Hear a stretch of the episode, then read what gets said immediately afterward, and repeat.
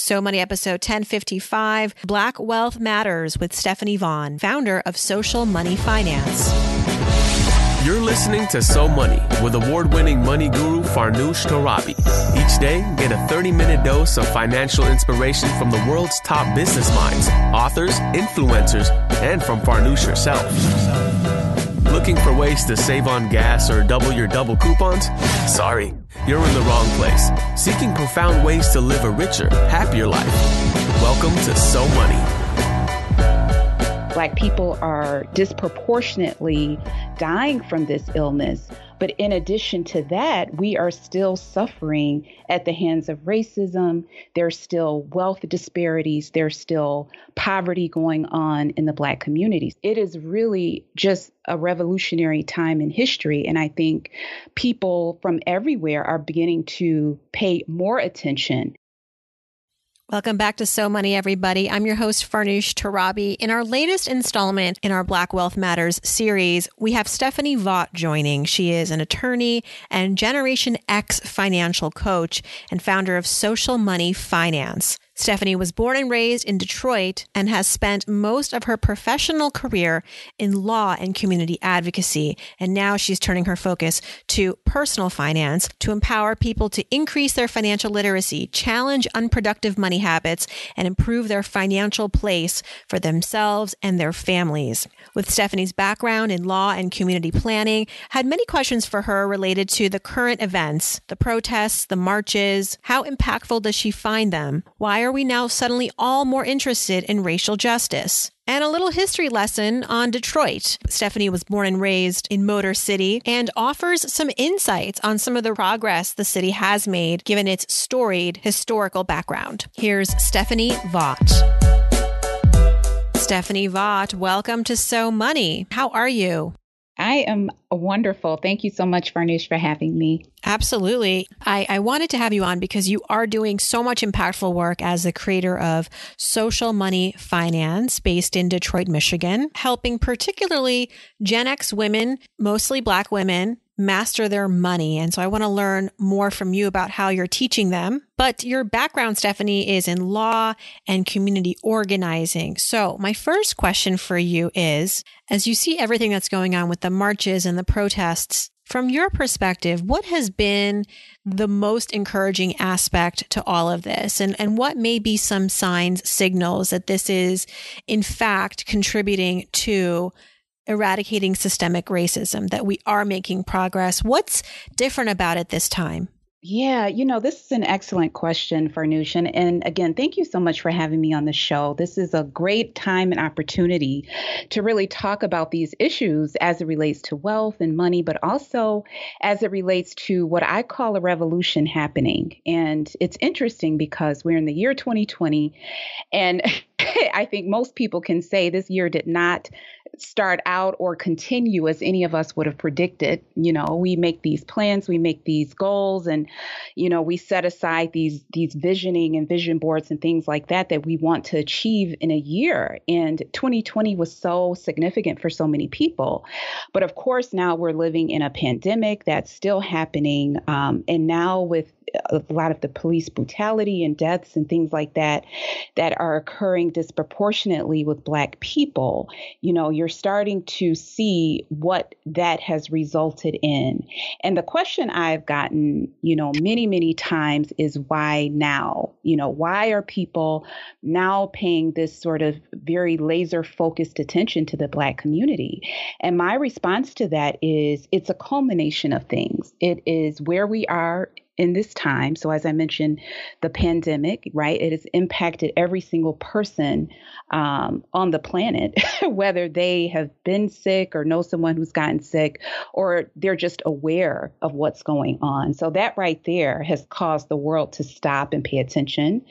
And Black people in particular are dealing with something at a much larger rate than the pandemic, right? So, of course, we've heard the numbers that Black people are, you know, per- disproportionately dying from this illness. But in addition to that, we are still suffering at the hands of racism. There's still wealth disparities. There's still poverty going on in the Black community. So when you've got a pandemic that everyone knows about, but in addition to that, you have, you know, the, the sickness and the deaths and the poverty and wealth gaps happening disproportionately more to Black people along with a pandemic. It is it is really just a revolutionary time in history and i think people from everywhere are beginning to pay more attention um, to this particular group of, of people than ever before. And so that has been what i've observed in living in detroit growing up in detroit. I've seen and as you mentioned farnoosh um, i come from a legal and community advocacy background and so i have certainly been on the ground with protests and you know people fighting for equality and equity. So i am very familiar with that.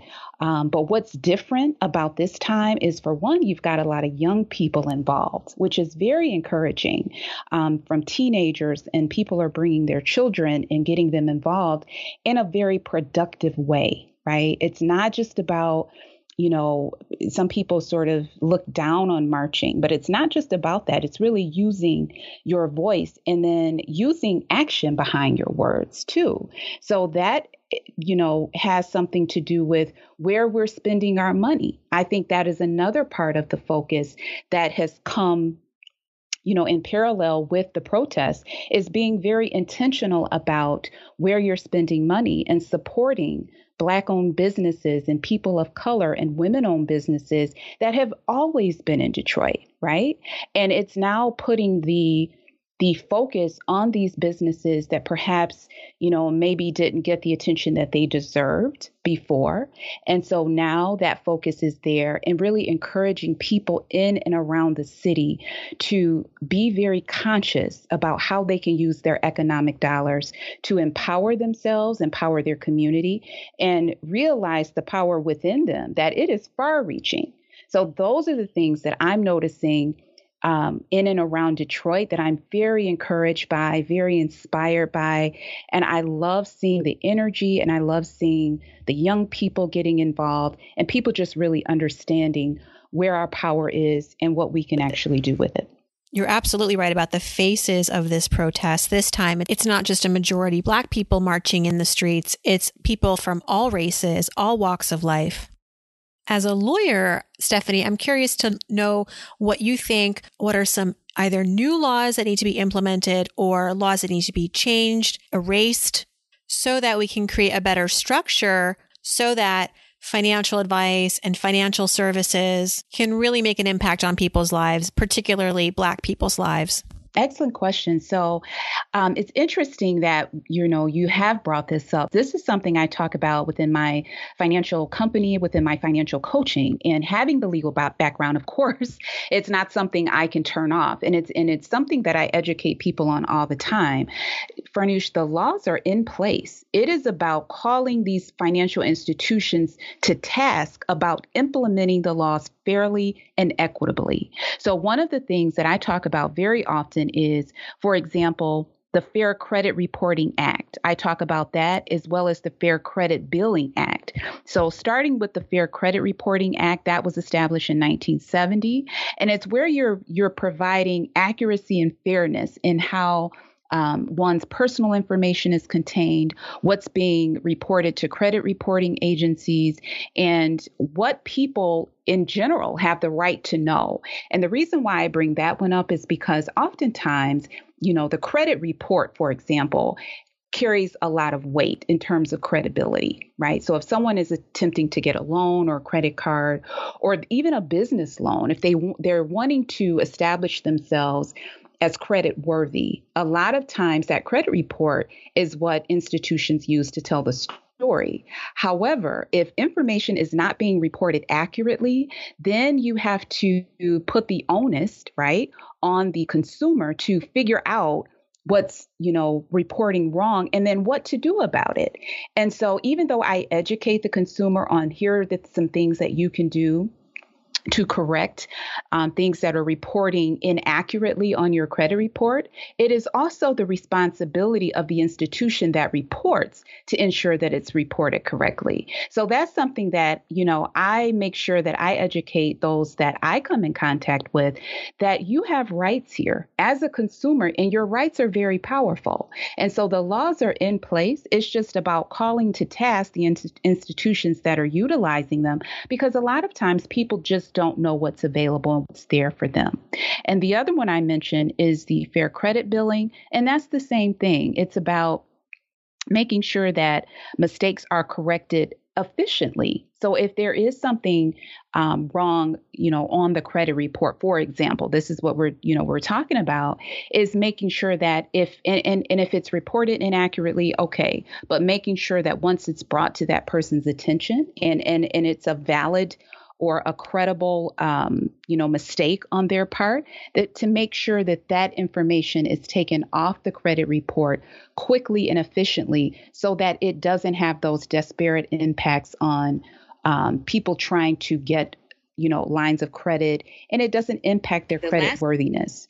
The last piece to that, Farnoosh, is that the reason that's so important, and like I said, I'm just using credit as an example, but the reason that is so important is because specifically in communities of color, a lot of times your credit is not just for um, the credit card or for getting a loan, right? A lot of times it is used when you are attempting to get auto insurance and if your credit score, right, ha- is not of a certain number, that could impact the premiums and your rate of premium when getting your your auto insurance. It can also be used when you're tr- attempting to apply for a job within the financial realm. Some jobs look at your, you know, your credit report to determine credit worthiness. And in other instances, um, you know, whether you're trying to uh, get property or if you're trying to rent, a lot of your times your credit report is used. So there's many, many ways in which something like that can really impact a person that is attempting to build or establish credit.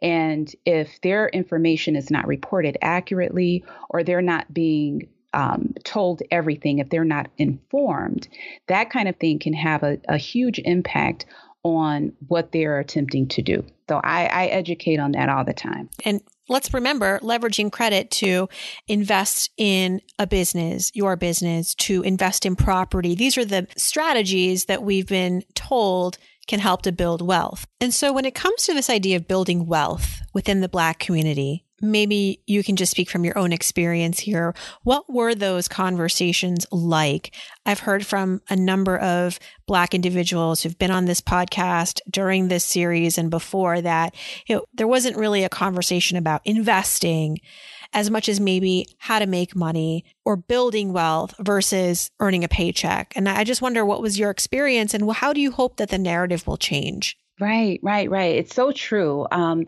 so, from a personal perspective, right?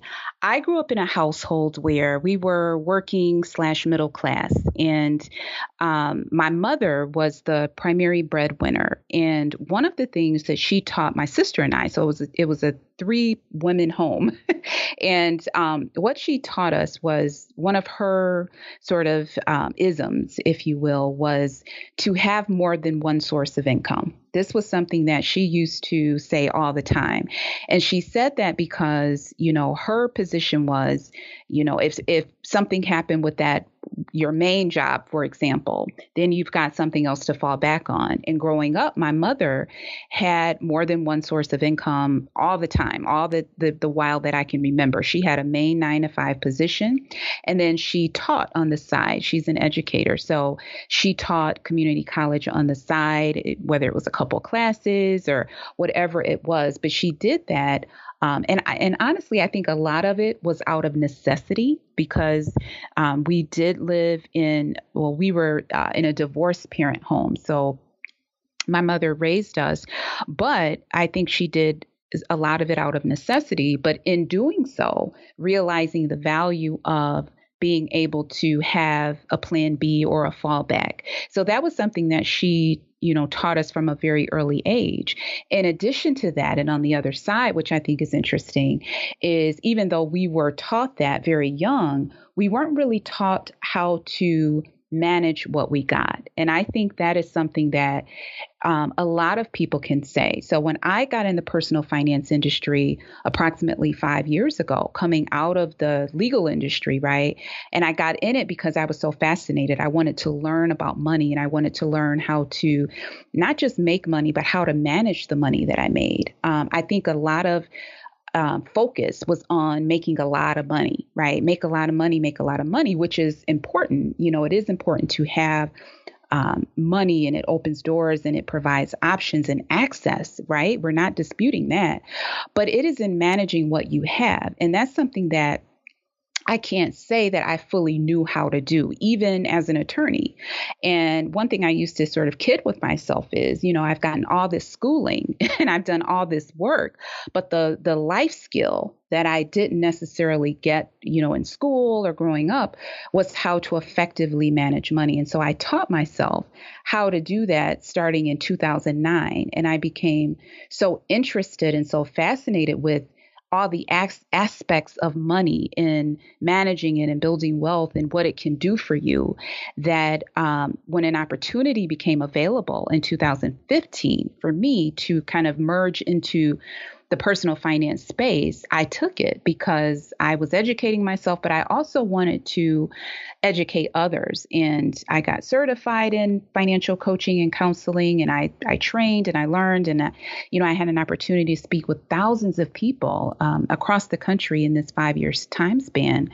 And one of the things that is really interesting is that, you know, people within my peer group, so Gen Xers, we tend to share this similar story, right? In that, you know, maybe our parents talked to us about money, or maybe the messaging was around getting money and, and making a lot of money and getting the degrees and going to school. And there was sort of this um, prescriptive form of success, right? But a lot of us did not learn once you get the money, what do you do with the money? You know, how do you manage it? And then in managing it, that's where I believe the wealth can be built you know, if you haven't really um, ascertained what your mindset is around money, or what your behaviors are around money or what your day-to-day um, you know daily habits are with money. If you don't really know what that is right you can't really manage or you can't really address what you don't know. So if you don't know that then you, if your focus is just on attaining money but your habits are essentially sabotaging right what you've attained then you don't get to the place of wealth and that's something that I talk with my clients with all the time is that a lot of our focus is on attaining and then on consuming. You know, we are a society of, of overconsumption, right? So it's it's having all the things. And having all the things doesn't necessarily lead to wealth either. So it's really understanding and something I say all the time is finding the value in the mundane, right? So understanding what your daily habits are. What are your behaviors around money? And once you really identify what that is, if it needs to be adjusted, then that's where the financial literacy and the knowledge comes in on how do I make these adjustments so that I can attain the wealth that I'm looking for or the wealth that I'm seeking right um, and so that is that's what i tend to focus on when i'm talking to my clients about effective money management is it's not attaining the wealth or having a certain level of income is just one piece, it's just one part of the story. But managing what you've gotten and knowing how to build and grow that, that's the other piece of the story. And so you can't skip that. Sometimes you want to skip that part and just get to the money, which I totally uh-huh. understand. But it is important to know you know, what kinds of things you need to do to get to the money. And to anchor it as, hey, this is an opportunity for you to leave a financial legacy, to have yes. your wealth outlast you, to give back. And, and so, how do you frame it to your clients so that they don't just get the how, but also the why. Yeah. So, a lot of times, what I typically start the conversation with is what matters to you, right? Because personal finance is personal. It, it depends on what is important to the individual that you're speaking with. So, we generally start with what are your highest values? What matters? What are some things that you want in place? So, if you left here tomorrow, that you would feel essentially comfortable with leaving a certain legacy, as we hear often, or um, a certain future to your children or to your spouse or to your community. What matters? And I start with that question because I think it's important for the person to be able to articulate what is important to them because it might be something different for everyone. So the common answers or the answers I've heard often are generally their children, right? They want their children to have you know, a certain level of wealth that they didn't have. So, for example, you know, in the Black community or people of color community, now let me speak specifically about Black community. This is what I've learned and certainly heard over the years from my clients is wanting to leave their children with money um, in a sense that they didn't have they don't have to struggle like we did per se right so it's a lot of times when you hear about trust funds that's not a, a term that's often used in the Black community, not often, right? Usually, if you hear the term trust fund or you hear um, something that pertains to um, a child being able to tap into resources or money at the age of 21 or 25 or just later in life, it's not in the form of a trust fund. We don't, that term is not something that we are that familiar with. But if we've heard of it, we generally associate it with someone that is not a person of color, right? So you might even hear it sort of like, you know, I'm not a trust fund baby, or I don't have a trust fund set aside. And something that I tell my clients is all of these products like a trust fund or life insurance or investments and things like that, they're available to everyone, right? There's there's no there's no group of people that has access to it um, theoretically. It might feel that way because maybe it's talked about in different groups or communities, but these sorts of products are available to everyone. It is just about having the knowledge and understanding on how to access. So, getting familiar, and that's why I focus so much on the knowledge piece and really opening up the mind to what's out there and what's possible. So, getting familiar with this type of terminology and what financial products are there to build wealth is so important.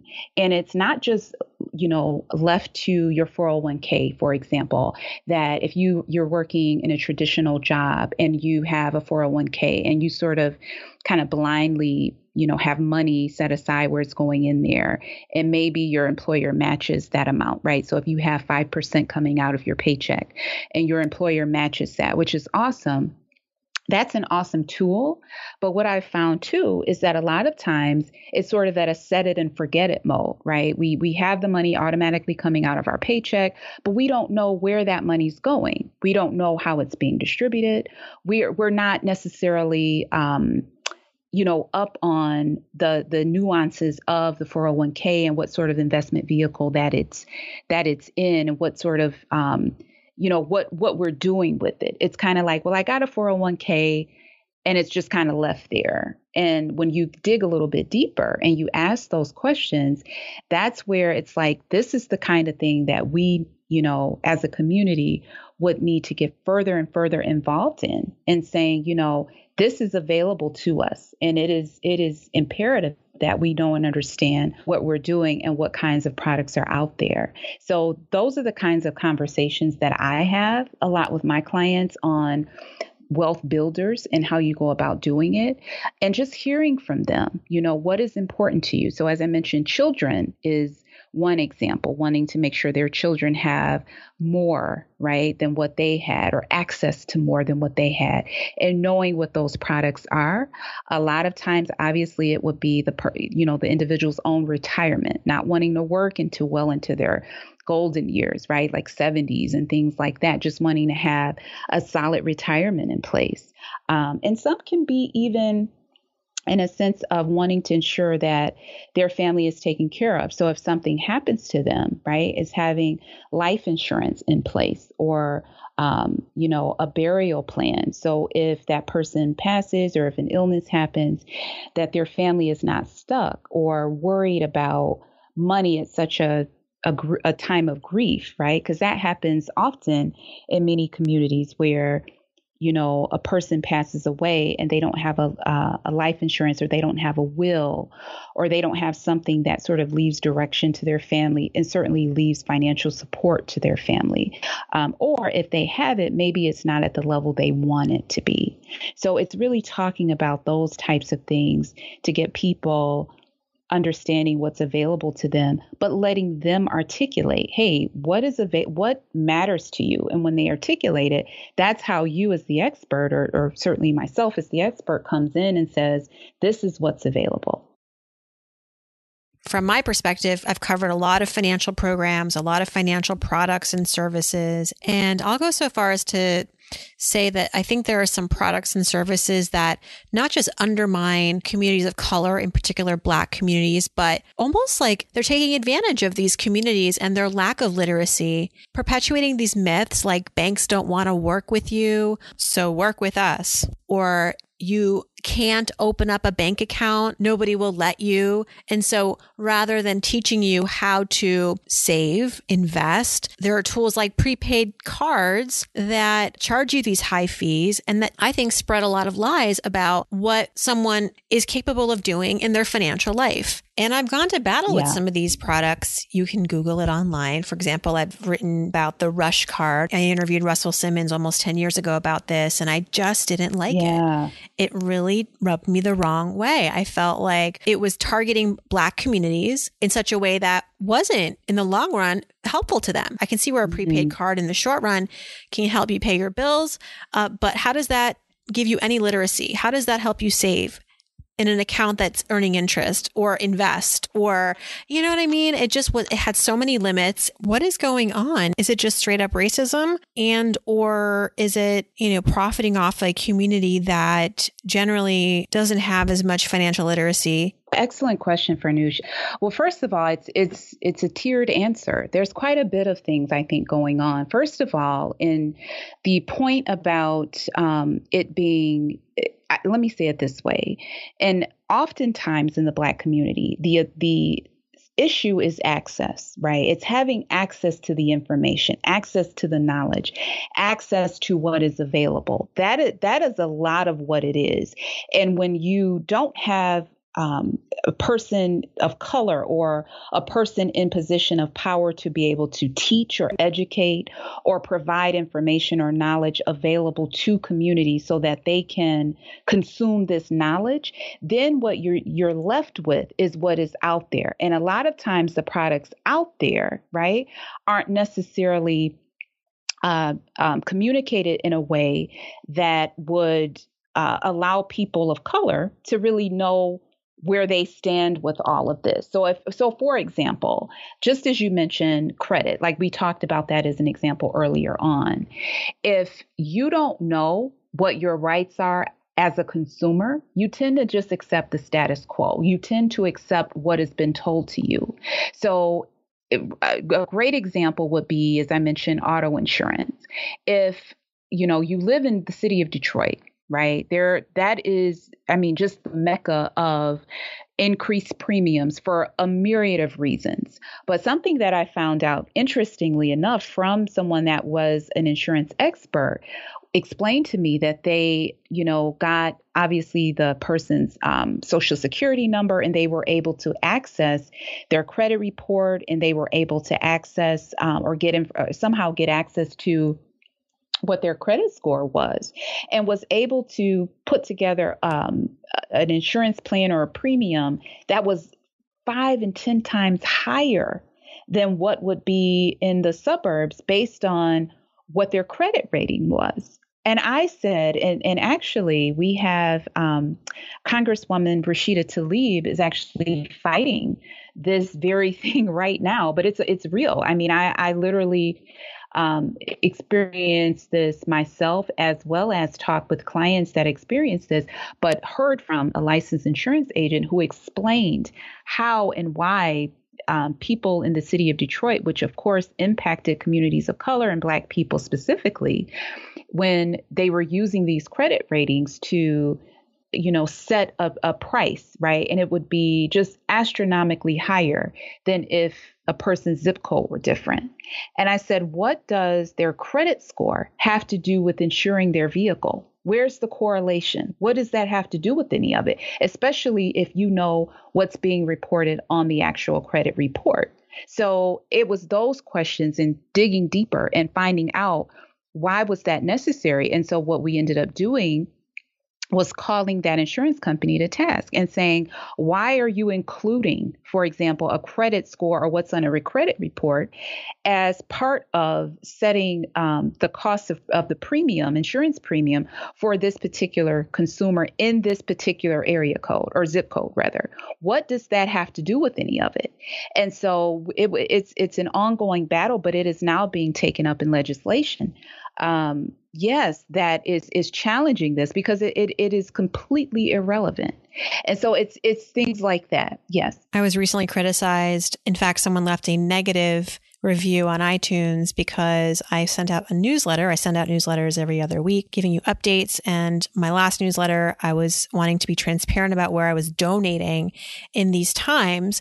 And I mentioned, you know, the NAACP. I mentioned this great organization that is Communities Against Police Brutality. And I mentioned the National Bail Fund Network as well. And someone was very upset by that felt like I was getting too political, said that she had always appreciated the podcast until now, left me like a one star review or something like that, said I should stay in my lane and not make personal finance political. I mean, what do you even say to that? Oh gosh, a lot, a lot, because it is political. It impacts every facet of life. Here's here's what the other part of this. One reason I got into personal finance is because I used to think, Farnoosh, that the law had an impact on every aspect of life. And what I mean by that is usually someone wants to, you know, retain an attorney if they don't understand the law if they have gotten in trouble and need someone to help them, right? As far as um, what the laws are, or if they want to avail themselves of the law right? So there's a legal component to everything down to you know what you buy from a grocery store to, you know how, how what kind of home you purchase. I mean there's a legal component to everything that we do. And i used to think that that particular subject matter was about the only thing that had some sort of relevance in every aspect of life. Money is such a thing, and actually more so than law, because it impacts every component down to what you eat every day, right? So to say something like, it doesn't have money doesn't have a political impact or or stay in your lane quote unquote is i mean it's it's eh, honestly it's eh, eh, and I was going to say it's ignorant. I mean, it, when you really think about it, and I mean that in a sense of you don't understand the connection.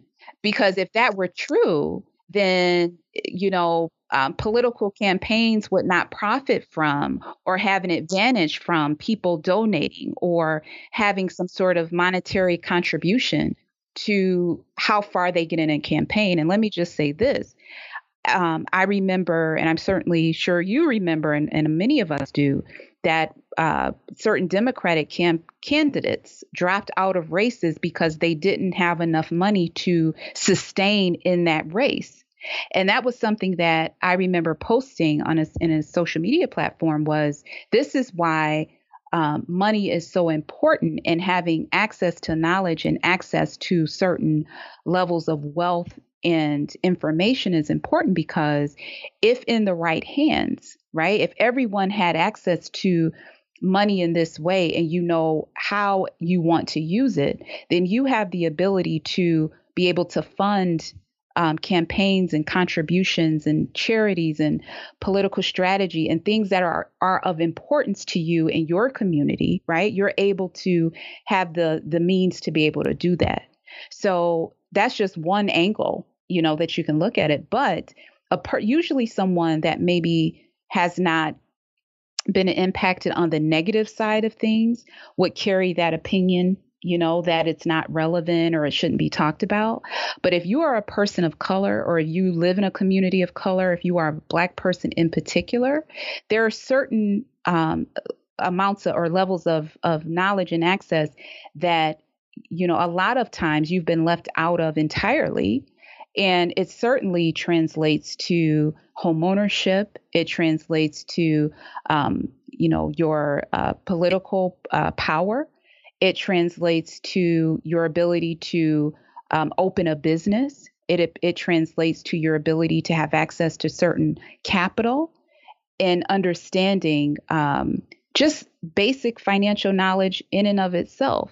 There's a lot that you know that has an impact on, especially with Black people, Black communities, and other communities of color.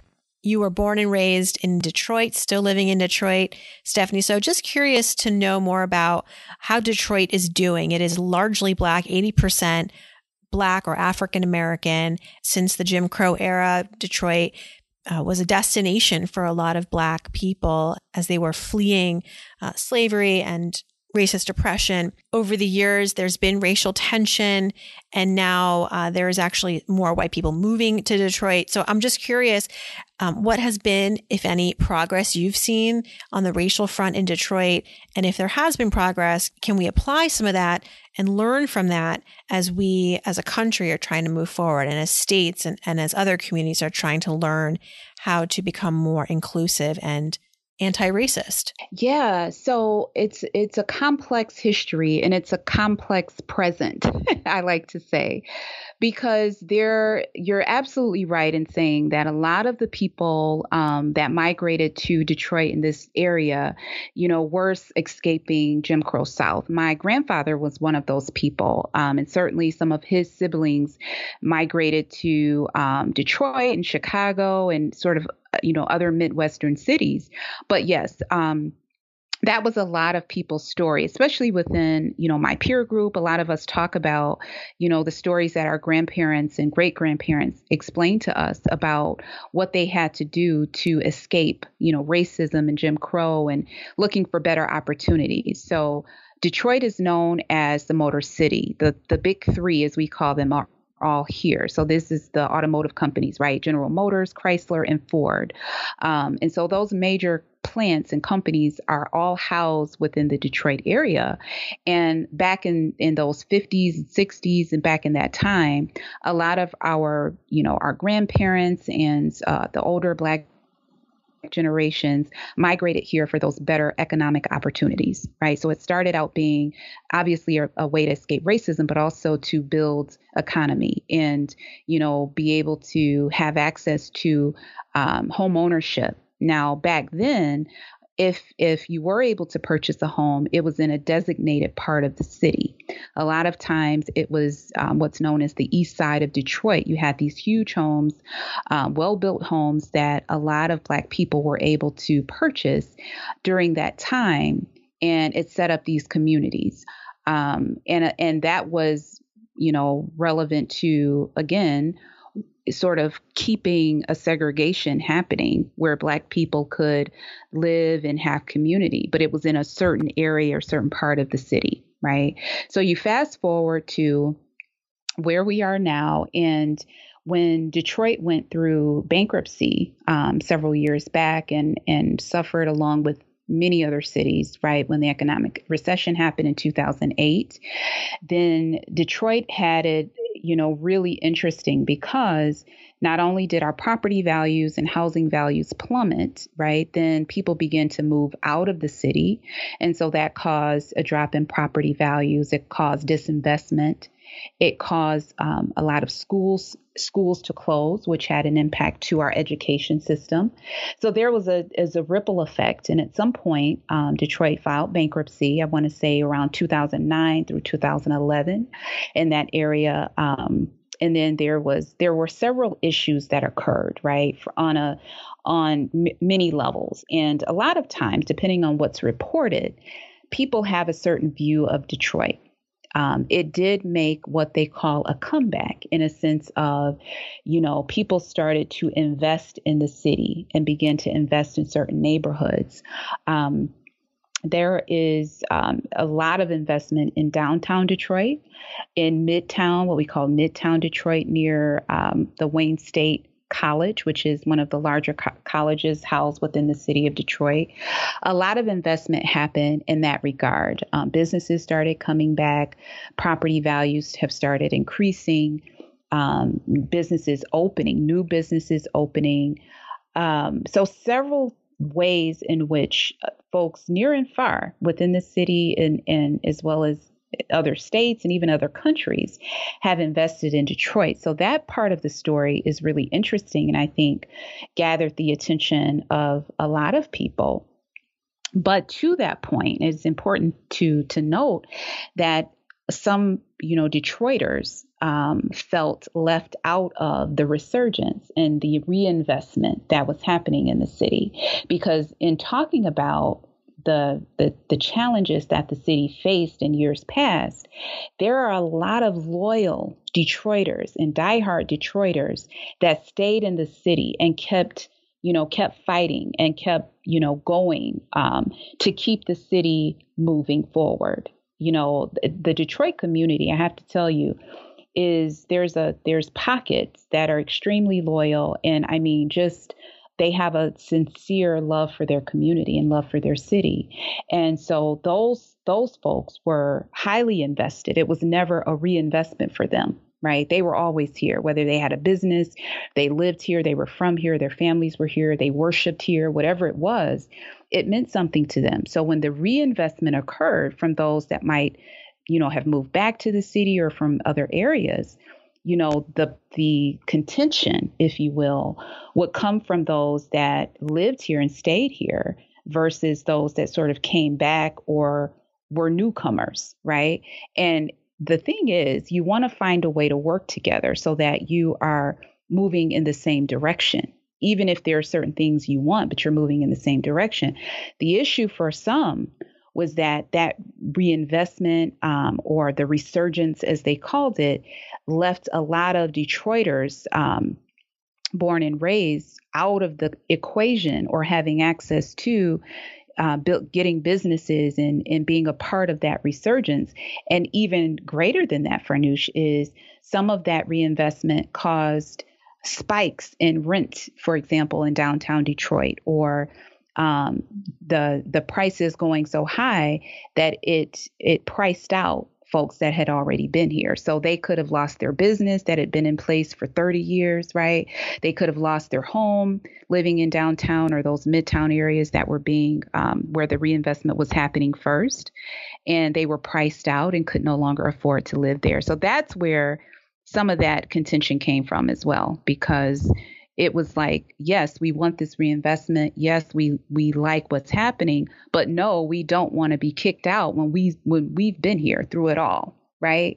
So that was sort of the duality that was happening, and to some extent, it's still happening um, in the city. But I think, you know, as of late, with the protests and just different things happening, I do think there is you're starting to see more of a community coming together of of everyone right? All all type, all, everywhere, coming together, even outside of the city, and really, um, I think reestablishing focus. It's it's it's really interesting to see. I, I'm gonna really pay attention and continue to, to observe and obviously participate, but be very aware of of how it's different now. Um, a, a, coming together of communities. It's really interesting to see. So certainly keeping my eye on that too. Well, we thank you so much for your contributions, Stephanie. And I have to say, when I first learned about your company, Social Money Finance, I was so thankful to learn that your target audience is Gen X, the often forgotten generation. We talk all about Gen Y. There's a lot of attention on boomers as they're, you know, retiring and you know how are they doing and i think there's a bit of an assumption that gen xers kind of have figured it out but as you know, they clearly have not, some of them, and they need a lot of our attention. I absolutely feel that way. And that is what, you know, actually made me sort of branch out on my own. Because when I initially got into personal finance in 2015, so five years ago, I was working with a nonprofit and we were essentially providing co- coaching and counseling to you know, anyone, right, all over, all over the country. But when I did talk with Gen Xers in particular, you know, there was a common theme that sort of ran through that particular group. And, you know, interestingly, two years ago when I started my own company, I realized that there really wasn't information, you know, specifically um, directed to Gen Xers. You know, they it wasn't the focus was on, as you said, right, like Gen Y and Millennials and Boomers, and you know, it was sort of the skipping over of Gen Xers and not really addressing, you know, potentially unique challenges and things they were going through.